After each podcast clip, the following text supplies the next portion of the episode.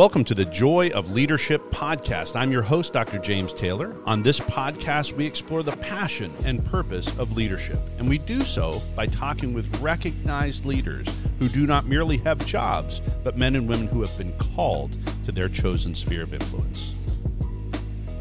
All right, well, hey, listen, I'm excited to have Arthur Tripp with us on the uh, on the show this week.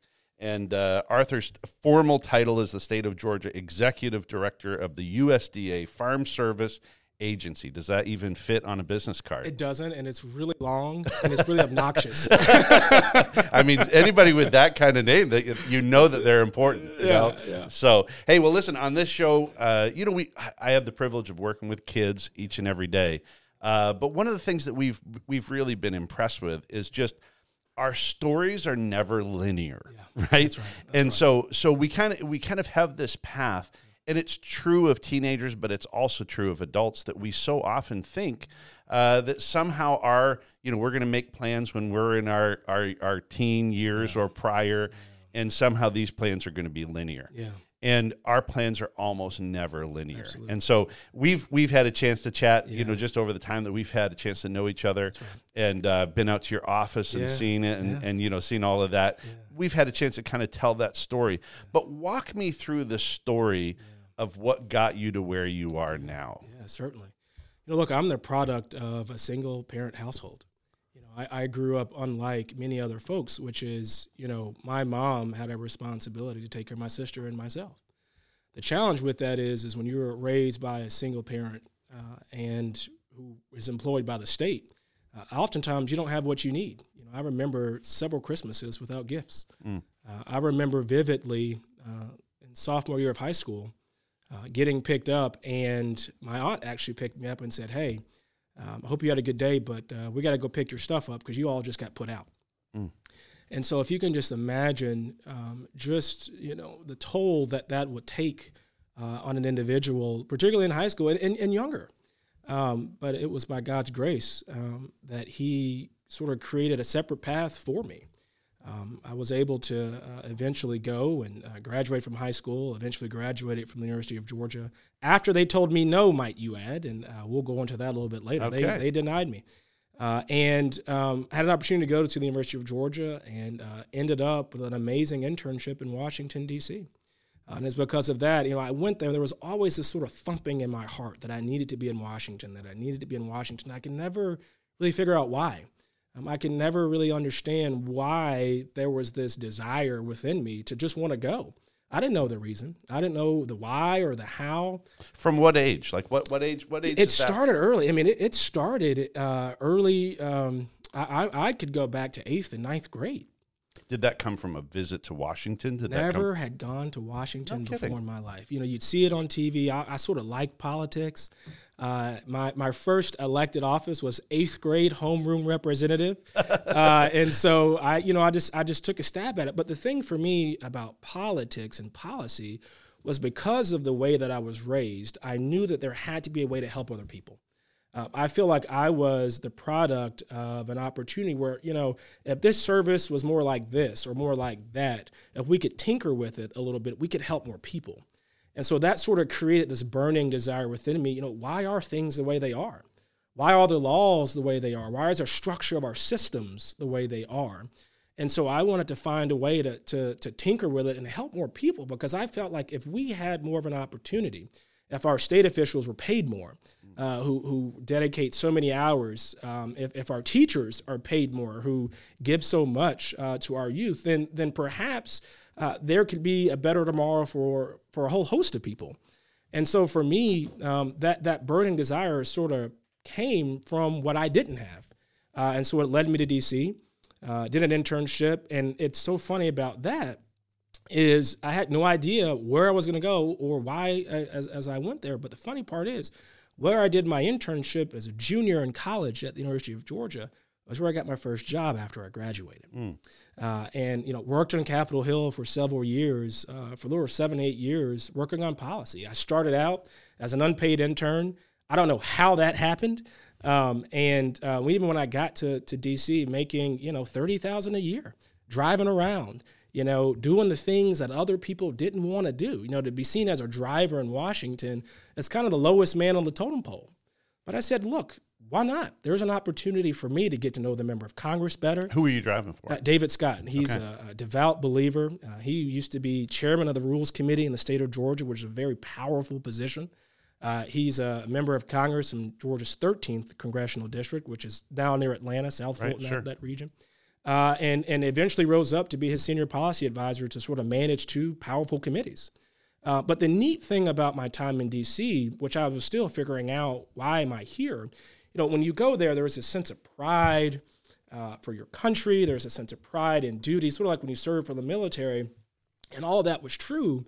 But the challenges that I saw, there was a lot of pride in personal uh, sort of engagement, and and there was a lot of just just just just a, a, negative spirit in the place that I didn't quite understand. I couldn't quite put my finger on it. Uh, so a group of, of, friends and I, we created a men's Bible study, mm. uh, an opportunity to try to talk about introduce Christ that really span the the political spectrum. Republicans and Democrats and independents and Green Party. Because at the end of the day, it's important that you are identified for who you represent, which is He who called us to be there, right. uh, as opposed to be there to sort of represent yourself. Um, and so that that's a little bit of my story. I'll fast forward a little, a little sooner. Uh, left the Hill uh, after about seven years, seven, eight years, I believe it was. The time kind of escapes me at this point. And then I went and worked at the University of Georgia. I had a great opportunity. The Lord was was thumping on my heart to come back to the state, to come back home again, I didn't know why. You know, these are things, you know, one of the things I always think about is to your point, how did I get to where I am? Right. But there was this sense of, of urging. There was there was an impression from the spirit that was just thumping at me. So I started applying for jobs to come back home, and none of them worked out. I was like, maybe I'm hearing wrong. Uh, but what I later found out was I wasn't hearing wrong; it was just the wrong opportunity. Okay. Uh, eventually, got an opportunity to be a senior administrator at the University of Georgia in the president's office. Uh, ironically, the place that once denied me uh, is now employing me uh, as a senior administrator. This just shows you the providence of God, mm-hmm. delayed but not denied. Right? It's it's, it's a very different uh, piece there. Mm. worked there for a number of years, leading some some different efforts. Uh, trying to, to, get a couple of programs up and running so that our underserved youth across the state uh, knew the importance of an education, knew that an education could help to create a better tomorrow for you. You know, we would go down, for example, to Stewart County uh, which is one of the poorest counties in the nation, not the state, but the nation, to go down to talk about what can a college degree do for you. But not only that, we were engaging with high school seniors who had no idea about the Hope Scholarship. So I'm sitting here thinking, how can we preach a better tomorrow for our youth when they don't know the tools and the resources to help them get there? And and really in our state, uh, they've held on to the yeah. to the Hope Scholarship yeah. and the Zell Miller Scholarship uh, in so many states they've taken those the lottery funding that, right. which is basically where it's paid for That's paid right. from. Right. uh, and and frankly they've spent it on roads and they've done That's other things. Georgia is one of those rare states that has chosen to hold on to that money and really use it for the next generation.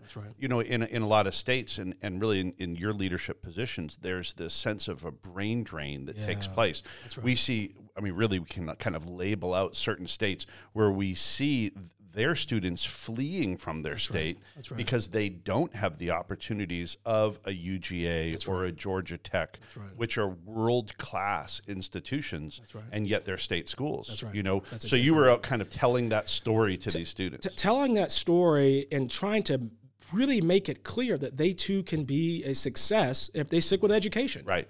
Um, not saying you have to go to college or you have to do this, but know what paths are open to you. Know what resources yeah. are there. And and there were there were literal seniors who didn't know about the Hope Scholarship. So you're stepping into those situations and you're becoming that example, right? Yeah. So often kids just need to see, hey, that guy can do it. Yeah. Like I've yeah. met him. He That's looks right. like me. That's he right. talks like That's me. He comes from a similar background. If he can do it, I can do it. Exactly you know, did you have that person in your life? You like, know, was there somebody that you were emulating? Yeah, you know, because of my family, you know, I had an uncle who was very, uh, very instrumental in that. I, okay. had, I had certain family members. My mom was very instrumental in that, but a lot of my friends didn't. Right. And and so what an opportunity to to try to be that for other folks. Okay. Um, and and I think that's why it's so important. it doesn't matter where you start; it matters where you finish. Right. And and to learn that where you start can really sort of generate the tools and the resources and the burning and the desire to create a better tomorrow for somebody else. Uh, and and to do that through the opportunities at the University of Georgia uh, was special. It was very special, um, and and we created programming that has never been done before, but it's still there today. Mm. Um, that that really, um, I, I, still really enjoy seeing the videos and, and and the testimonials, and I'll still keep in touch with the students that I would go and recruit when I was at the University of Georgia. And and to be a senior administrator out on the road, that very rarely happened because you're doing administrative things. Right. But I think that we've got to sort of reimagine uh, what it is that we're called to do and the spaces that we've been called to be in. I could be in this space and be an administrator and do the paperwork and sort of be around adults all day. But I can also sort of say, you know what? I think there's something else for me here to do. There's another mission for me in this space and in this place. Um, and that was just so important to me. And it's something I do in my current job. Um, you know, I've, I've been called uh, by the president of the, of the, United States to lead an agency uh, that invests over a billion dollars annually in the state of Georgia. I have employees, uh, over 350 employees in the state, over 66 offices that I manage in the state. And so, what an opportunity as well to engage our youth, to engage our young people in my job uh, about a third of my staff they serve as loan officers. I mean, my agency, the Department of Agriculture's uh, Farm Service Agency, we operate as a bank. Mm-hmm. You know, so anyone needing uh, loans, access to capital, or, or, land, or operating costs, that sort of thing. That's what we do. We also do disaster assistance. Say, for example, if if a hurricane or high winds or drought, which we experienced this summer, uh, affects our state, uh, we have a lot of dollars that we can help to provide to our farmers, to our producers uh, in the state of Georgia so that they can still produce. Right. One of the things I, I don't know uh, that folks realize is food security is national security. If we cannot produce food in this country, if we cannot ensure that we can feed our population, we are going to be in trouble one of the greatest uh, reasons why we continue to be the most powerful nation in this in this world is because of our food aid. Right. And when we when we negotiate with other countries, when we engage with other uh, leadership uh, entities across this world, one of the main things they request is food. Uh, to feed their folks, and so it's it's so important. But but the, the, the second thing that is so important, we are leading uh, several uh, different initiatives to engage our youth uh, trying to get more farm to school initiatives up and running. The Department of Agriculture, we have farm to school grants uh, that we put out there. In fact, we just closed one a month ago that will provide anywhere between $500,000 to help schools uh, get a garden at their, at their school.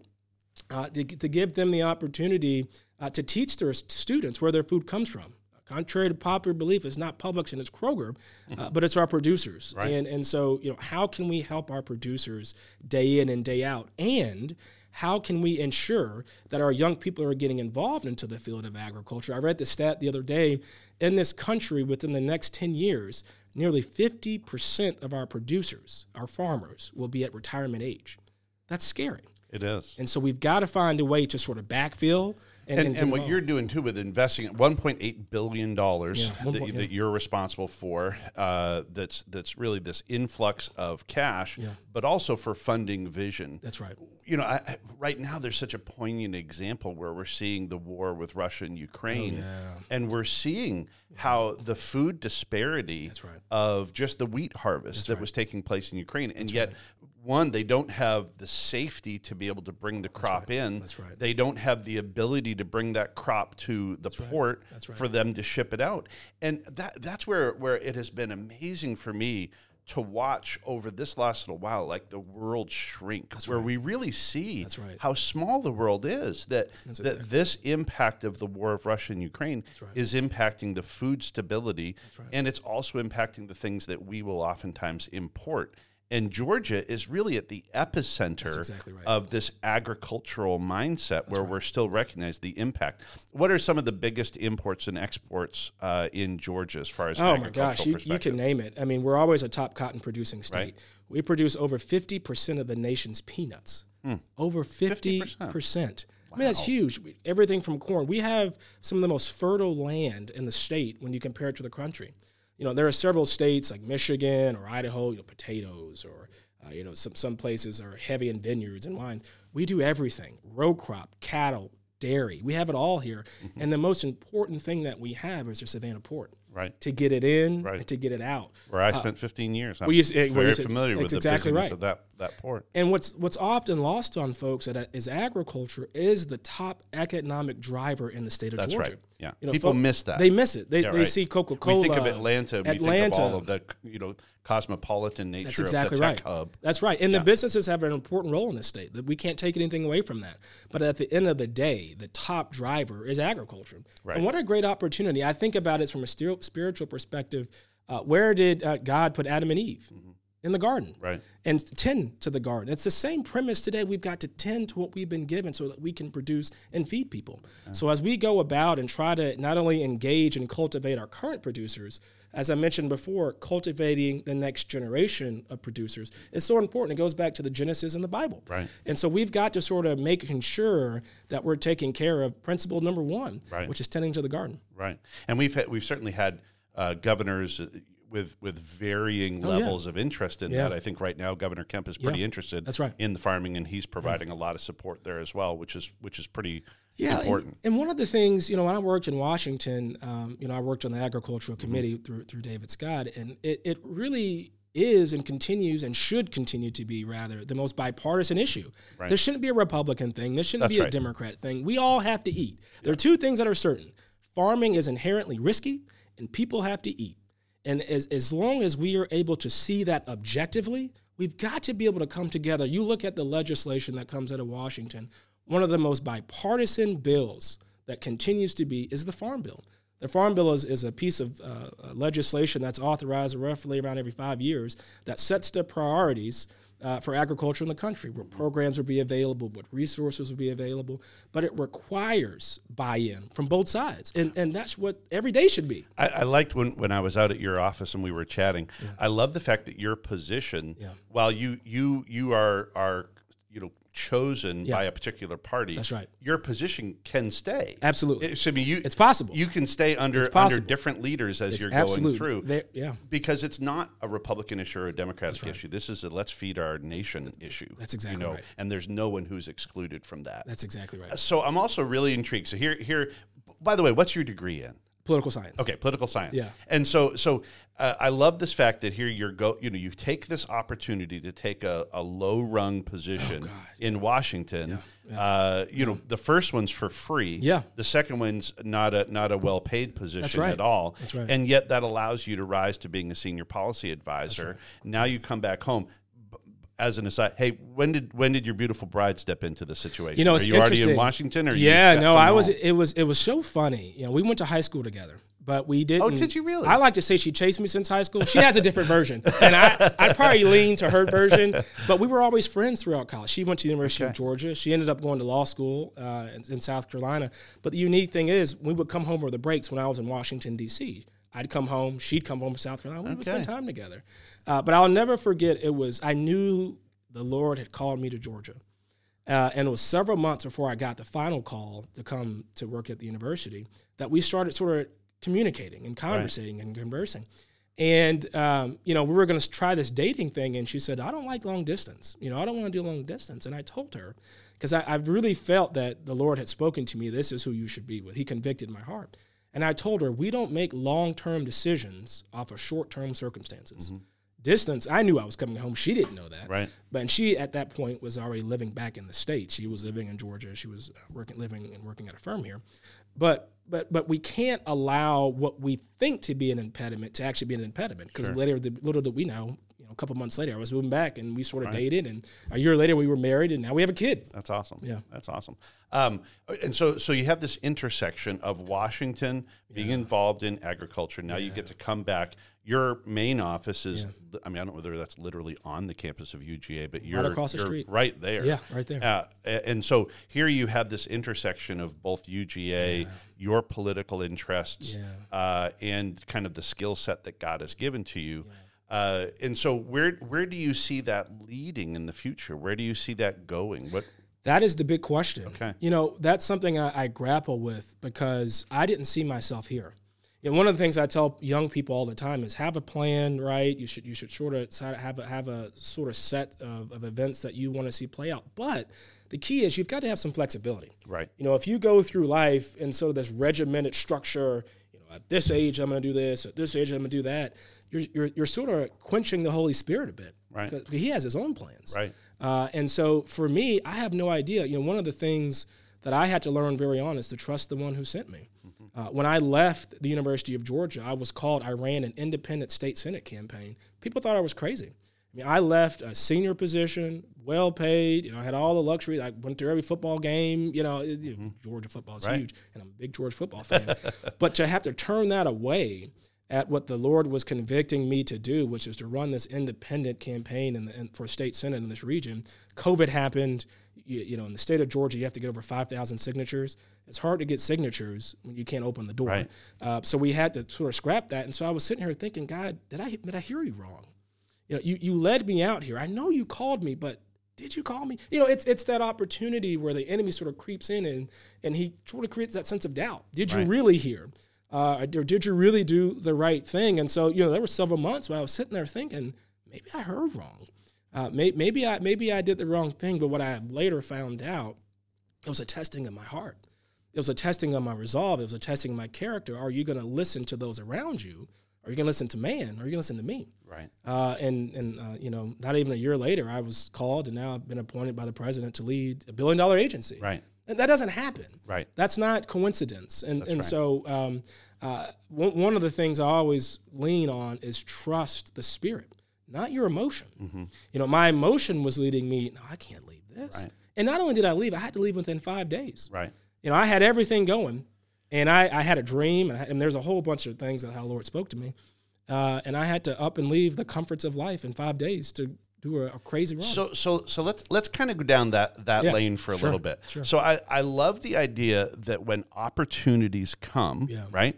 There are some people who live in a season of yes. Yeah. Uh, so I, I I talk about this idea of living in a season of yes.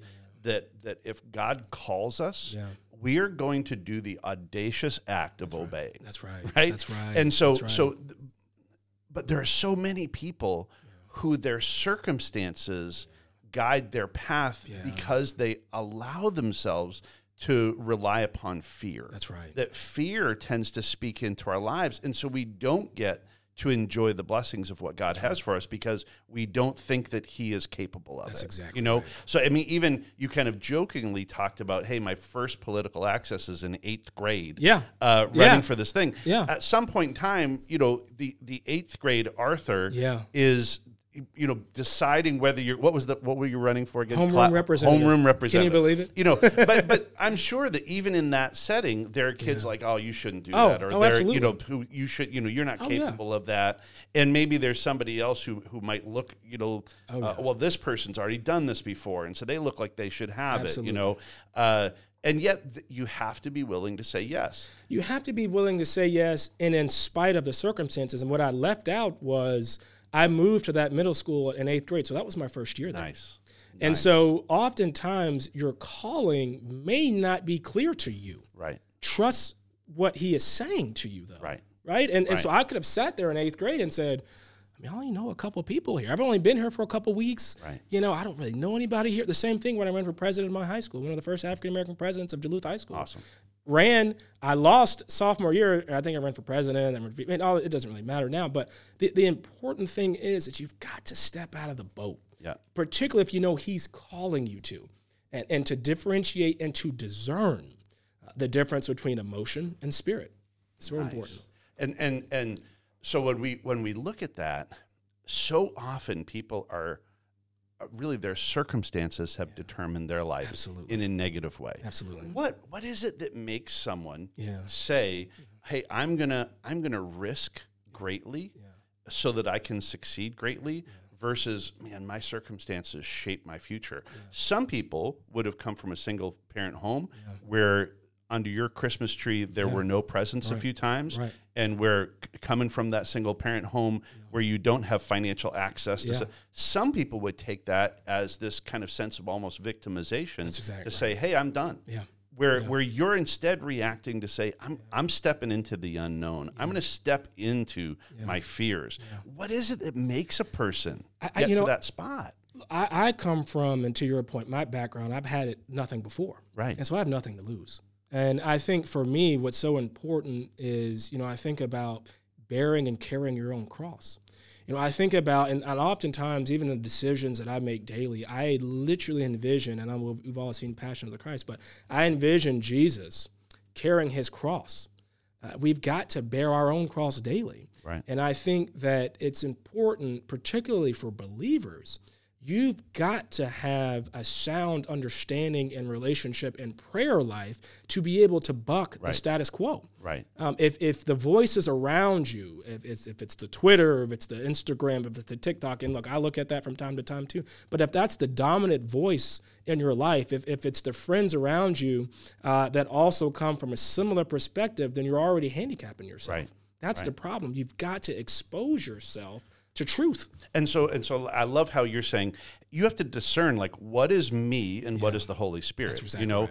and with all of our lives, you know, I, I say often that confidence and arrogance. Yeah. There's a thin a line, thin line. between confidence and arrogance. That's right. For whatever reason, God's made you a confident man. I hope to think so. The Lord made me the same. Yeah. But I have found that my whole life, my whole life, Yeah. I've had to measure out the idea of when is this James and this isn't the Lord. Yeah. You know, and uh, living in a season of yes doesn't mean you say yes to everything. That's exactly Living in a season of yes is that you're asking for discernment Yeah. on what are the things that are God ordained That's exactly right. and then to step into them. You know, I, I've, I've often said the expression that my courage is borrowed. That my courage is borrowed from a greater God. That's right. You know, That's who has That's right. orchestrated my right. path and who is going to continue to orchestrate my path. That's right. My my key verse is Philippians 2 3, and it says, Do nothing out of selfish ambition or vain conceit, right. but in all things consider others before yourself. And my, my whole reason for that is that I want this courage that is borrowed right. never uh, to hinder what right. God wants to do in my life. That's right. That when He calls, we go. That's right. And and I love the fact that you can take this young eighth grade Arthur Yeah. who's stepping into the, Yeah. the classroom and saying, I'm going to run for this. And then you take the senior senior in high school stepping into that role running for president. And now you're being appointed by the president of the United States to be running, you know, a 1.8 billion dollar uh, department. I mean, that's that's just a beautiful picture of our courage being borrowed from a great God. Yeah, and, and I think to your point, it's so easy for outsiders to see that and be like, oh yeah, I can see how that connects to this, and it makes sense. I think we've got to understand that the the toil uh, and and and sort of the the the grit comes in those periods that aren't on the bio, that aren't right. So it's those moments where you are doubting. Right. It's those moments where you've got to ensure your prayer life is sound and consistent, uh, and your worship and and sort of your whatever you do Right. uh, to have that sound relationship and that that um, that wrestling with the spirit, if you will. You've got to have that uh, as a check on yourself Mm-hmm, Uh, because it's so easy for folks to just see, oh yeah, you started here, it makes sense. No, there's there's a lot That's of up right. and downs in that process, but embrace that. That's right. Right, and because that's you know the world has to be burned off of you. That's something I always think Oh, I about. like that. When you go through different things, and you you know when I got denied from the university, when I got denied the first job I applied for, when I, it was some humility that was setting in. sure. Right, and then, so the the world is being burned off, and and when you get no's Right. at time, and embrace that. And when you trust the Holy Spirit, you can honestly say this denial was still God's word. It was His uh, word. God's will. It's- you know and- and that it's all right. that uh, we don't take the the negative things shape us, exactly and sometimes God has to place something negative in our world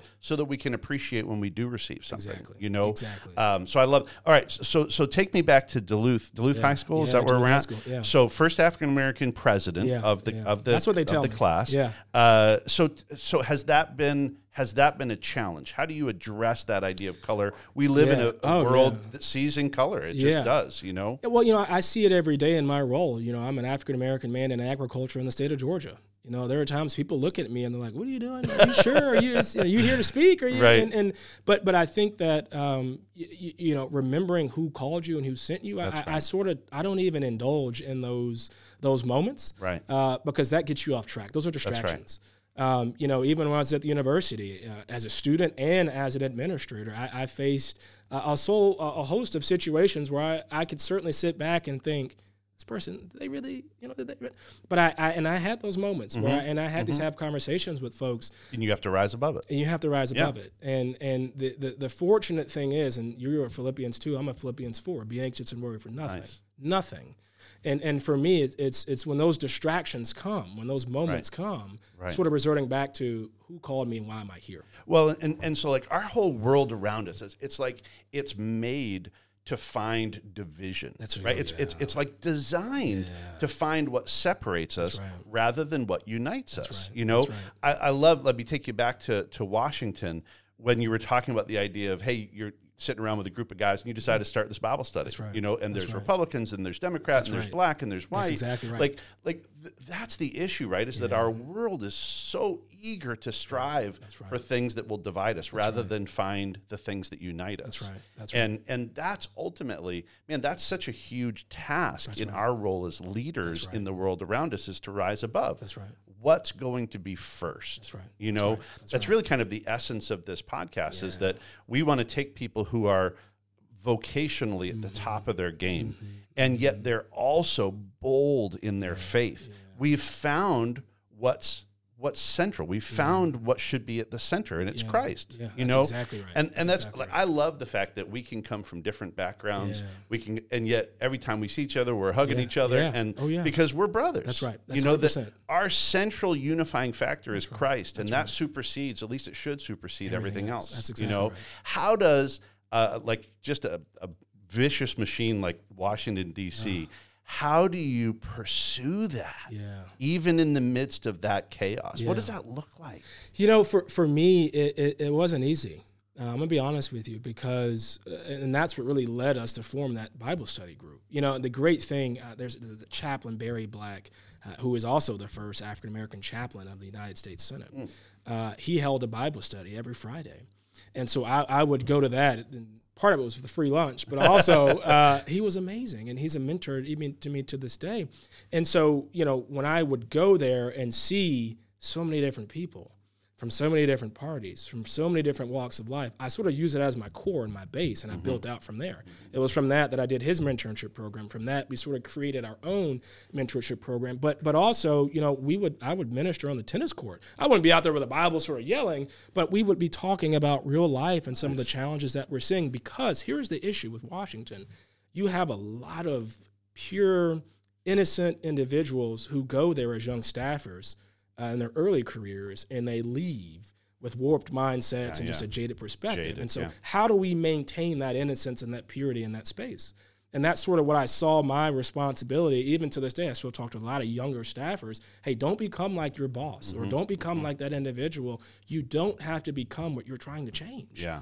Because once you become that, you've lost the battle. And, and you have to, we have to know what our mission is. Yeah. It's interesting. Earlier today, I was working through with our leadership team here. We always begin our time with devotion, and, and one of our staff members work, was working through John six and John seven, and and where where Christ is emphasizing that he does what the Father has called him to do. Mm. That's it. Even when he's facing ridicule, even when he's facing challenge, he does what the Father is has told him to do, and in his time.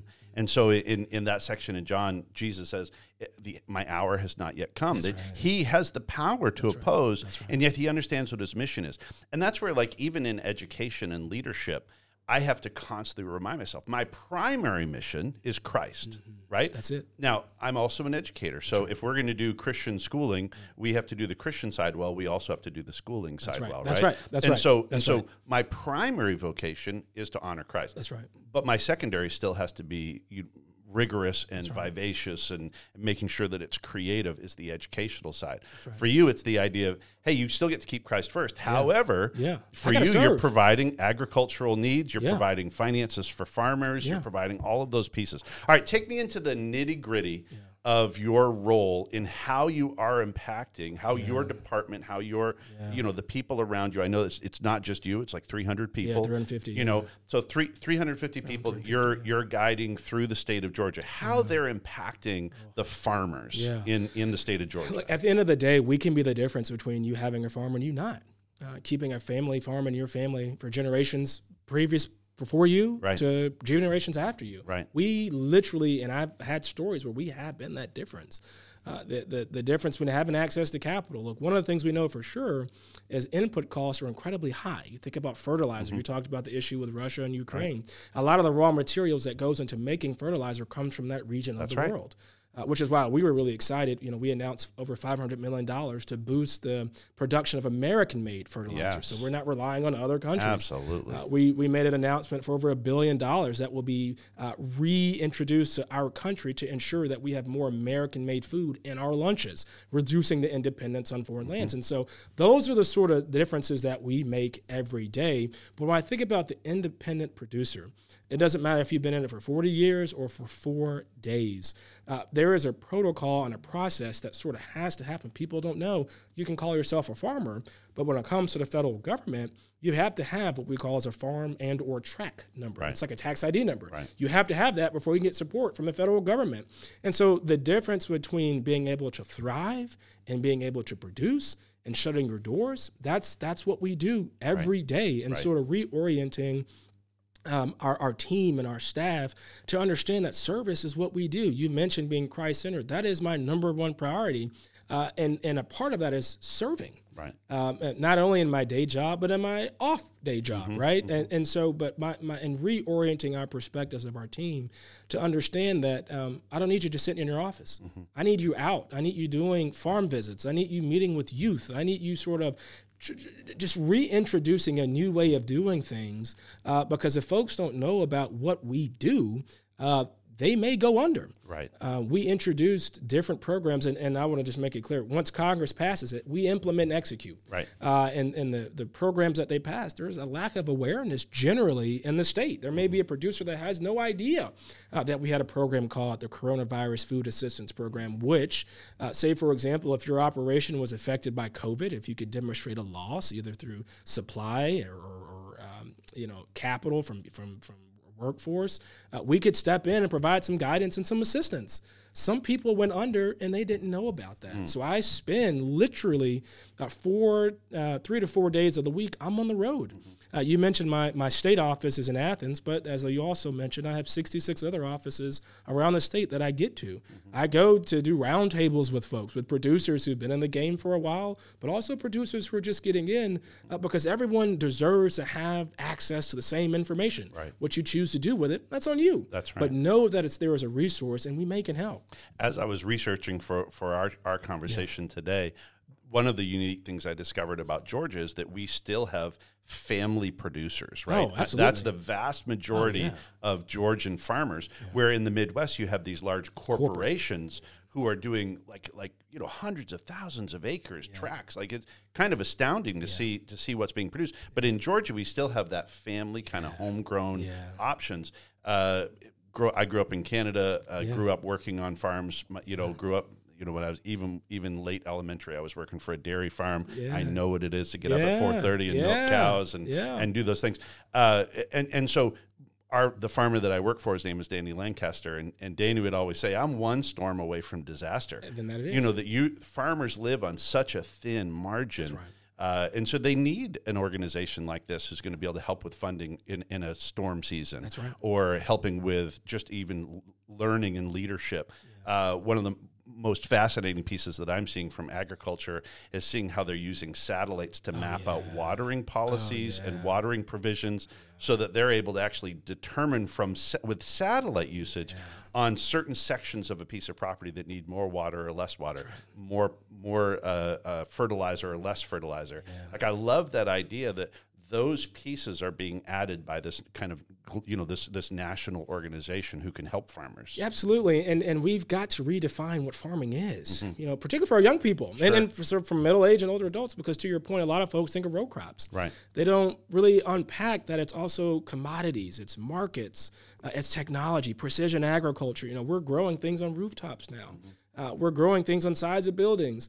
We're also using some pretty advanced technology where tractors are driving themselves. Right. I mean, and, and a part of that comes the need for uh, technology, for, for internet capability, for high speed internet in rural areas uh, to make sure that, to your point, the American farmer, the family farmer can stay in business. That's what we're in the business of keeping you in business, trying to be helpful where we can. Some things we can't do. Right. Uh, but there's some things we can, and it's our job uh, to make sure that you know all the resources are available to you so that you can produce, so that your family can make a living, so that your community can thrive. That's what it's all about. Mm-hmm. That's what it's all about. So I know that we've talked a little bit about the idea we're starting a greenhouse here next yeah, year as part that. of our STEM program. Yeah. We're really excited about that. Yeah. Uh, the teacher who's going to be leading that, she's a brilliant lady and and just has such passion for this. Uh, when we look at the idea of developing the next generation, you've had some guys, uh, men and women, step into your life and help you with guidance. Tell us li- a little bit about the idea of what these youth programs look like and yeah. how you're developing this yeah. next generation. So glad you asked. And you know, in, in October we held our first event, uh, advancing agriculture, under the guise of our Urban Ag Initiative, uh, where we were able to reach over 1,700 kids in one week in the Metro wow. Atlanta region. And what we did, which is something similar that my son got the opportunity to experience here at Hebron, we brought the agriculture experience to them. Cool. Uh, you know, we, we wanted to sort of get young people out of reading a textbook and to actually experience what actually comes from a cow, to touch a cow, to touch a chicken, uh, to be around a goat. And we provided every student with a pack of seeds to go home and grow something, mm. uh, and hoping that they will get introduced to production at an early age. And so for us, it's it's bringing the agriculture experience to life. Uh, and what we are doing is hopefully we're going to take the show on the road. Doing in the metro region was our test case, uh, but you would be amazed at the just just the uh, the expression of the students when they saw a cow when they came outside. Right. I mean, you would have thought that it was a, a foreign alien. Like, oh my gosh, it's a cow, it's a chicken. It was phenomenal. Right. And so, you know, the more that we can build bridges and you build bridges from both sides and provide pathways to get folks introduced, to get young people touching, tasting, feeling agriculture, but to also connect our young people with our producers in the region mm-hmm. who've been doing this for quite some That's time, right. to get more communities across the state to create their own community garden. You know, one of the things we've we found through data uh, is that where you put a community garden, somehow, some way, it repels some of the crime in an area. Uh, we invested in a community garden it's phenomenal. It's called the Village Community Garden down in Sylvester, Georgia. Uh, and it was in a, a, high crime area. It was really tough. And I encourage anyone to just Google it and just see what they've done. Uh, basically, what they do is anybody in the community can come and take food from the space. Uh, they partnered with the local school system where students come and learn about agriculture, not just how to produce, but how to document, how to uh, take photography, uh, the life cycle, uh, how to do um, art. Uh, you know, they they've decorated the sort of beehives, they've decorated the hoop houses, they've decorated these chairs. I mean, it's it, there's so many disciplines that come from the foundation of agriculture. You know, we're going to launch an initiative. Hopefully, our, our goal is in Savannah. We're in talks with the leadership there that if we can bring this initiative of a of a large community style garden there, you know, the mayor said, look, we have the space. If you can bring in the expertise, you know, Savannah's a culinary, mm-hmm. it's, a, it's a foodie uh, city. And he said, look, city. we'll bring in our culinary experts to teach families mm-hmm. how to cook the meals that they're growing. And so for us, again, agriculture is at the genesis, it's at the foundation. And so if we can have more people eating healthy foods and it creates a sense of ownership to, to see, you know, that, that, that plant go from seed uh, to table uh, and to have some ownership for our youth and for, for, our, for our community to just have buy-in, uh, it can do wonders for communities, and that, that's what we're launching across the state. And I, I love hearing that agriculture can still be a, a vocation for the next generation. Yeah, absolutely. That was a story that w- wasn't being told for yeah. a long time, which is honestly why we became, frankly, reliant upon so many other countries for exactly a lot of our chief sustaining elements right. that we're, you know, and we have to take that back. We yeah. have we have to absolutely. be be self reliant as a nation in regard to that. All right, so hey, we've covered a bunch of things sure. over our podcast. Uh, I love the idea of of utilizing opportunities that come our way, not allowing fear to be the thing that guides us, but allowing the Holy Spirit and really trusting that our strength, our courage is borrowed. I love your statement on opportunity. Go. And to your point, you know, and I lo- I saw this somewhere recently. You know, fear, F E A R, false evidence appearing real. Huh. And I, I unpack that daily because I, and one of the things I pray daily, Lord, is what am I living as truth that is false? You know, so often the devil, the enemy, sets up these pretenses of a falsehood that we're living out assumptions, right? What people think about us, right. what what's going to happen next, the worst of the worst, and and I pray God help me to tear down what I'm living as truth that is that is false. and we have to live that and that's Yes. that's really the second part of opportunity is that when we have received opportunity Yeah. we owe it Absolutely. to, to get to invest back and, and frankly that's why i love this idea of this youth program is that you're investing back into the kids into this next generation. That's obviously the heart of my life is Yeah. is investing into this next, next generation. We talked a lot about the idea of circumstances Yeah. not allowing our circumstances to guide our futures, uh, but really letting those things be guided by by who Christ is. Uh, we talked about our idea of unity in Christ being primary, and everything else is secondary and tertiary. that we we've got to make sure that that that that unity in Christ is there. How about any other big leadership lessons that you have learned and that you strive to pass on? Uh, to the folks around you, whether that's young people or just colleagues. You know, I, I I've had to, and I'm I'm still uh, trying to live this out daily, uh, but not assuming anything. You know, you know, when I go and get gas, or I go get a meal, or I sit down with a group of staff members or producers, and I, you know, people may be sitting there look, looking at you like this, or maybe a little grumpy. You don't know what people are going right. through. Yeah. You don't. Yeah. And and to sort of take down this this prideful narrative where you're looking at me that only because I'm black. Um, that may be true, but it also may not be true. Right. Um, or, or or you're looking at me that way because tearing down that Right. and say, you know what, this is not about me. That's right. You know, it- it- maybe the Lord designed for me to come and get gas at this time to shoot you a smile that could change your life. That's right. You don't know. And so I, I think not assuming anything, particularly with engagement with people, it always it, it, it amazes me how we are the most advanced creatures on this planet that can communicate, but there's so much miscommunication Right. in our daily engagements right. with folks. Yeah. And, and so trying to just whittle that down. I just being nice. To Just be nice. I mean, just, be nice. Life is short. Put a smile on your face. Put a, put you a know? smile. Like, yeah. yeah. You know, I, I, at church uh, this weekend, uh, I love this. They say eternity is just a breath away. Yeah. And, and what that means is it just describes how short life is. That's right. And we're not. Do we live that way? yeah. Do we live that way? And I really do believe uh, that if we went through our daily sort of grind, not expecting to leave here today, but understanding that tomorrow's not promised, would we love deeper? Mm-hmm. Would we be more patient? Would we be more kind? Would we be more considerate? And so I think if we lead, live with the end in mind, not from a doom and gloom, but just from a you know, maybe I don't need to store up all these treasures for forever. I'm not. I mean, it, it's not what this is That's right. about. Yeah. We are vessels. We're here before a mere season, That's for right. a blip on the radar, and sort of living that out daily. I think it would free us up to be less tangled Right. with the false narratives of you've got to be so uh, bound by what other people think. Right. You've got to be so bound by the pressures of life that if the worst of the worst happens, this is going to be your forever, and that's not true. Have, having a positive outlook, but that positive outlook being framed by humility. Yes. You know that that should be our approach to it. Therefore, we're nice to the lady who might be having a bad day at the Yeah. Walmart checkout. Yeah. We're just we're kind to that. You're person. kind like, to why wouldn't you be? You don't know what they're going Right. through. You and so don't. yeah, I love that. Yeah. So man, listen, we've talked about a ton Yeah. of lessons in in uh, on the show here today, and I and I I I really I mean I just love the idea of building into this next generation uh, of, of of really learning. I'm going to be super eager, I, and I know I mentioned to you this before, but I'm I'm just going to be super eager to follow your career and to see what God has for you. Uh, you've got a beautiful wife, a wonderful son who, who I have the privilege of working with here at the school, and and, uh, and and and just and love what God's doing in your world. Uh, continue to live in that season of yes. Continue to live in that idea where you're just humbly stepping through the next door and allowing God to work. Man, it's such a blessing to know you, call you friend. Thank you. And uh, and it's great to be able to have you on the show. We appreciate you being here today, Arthur. And thank you for having me. Really, really appreciate it. Thank Thanks you so much. Appreciate it.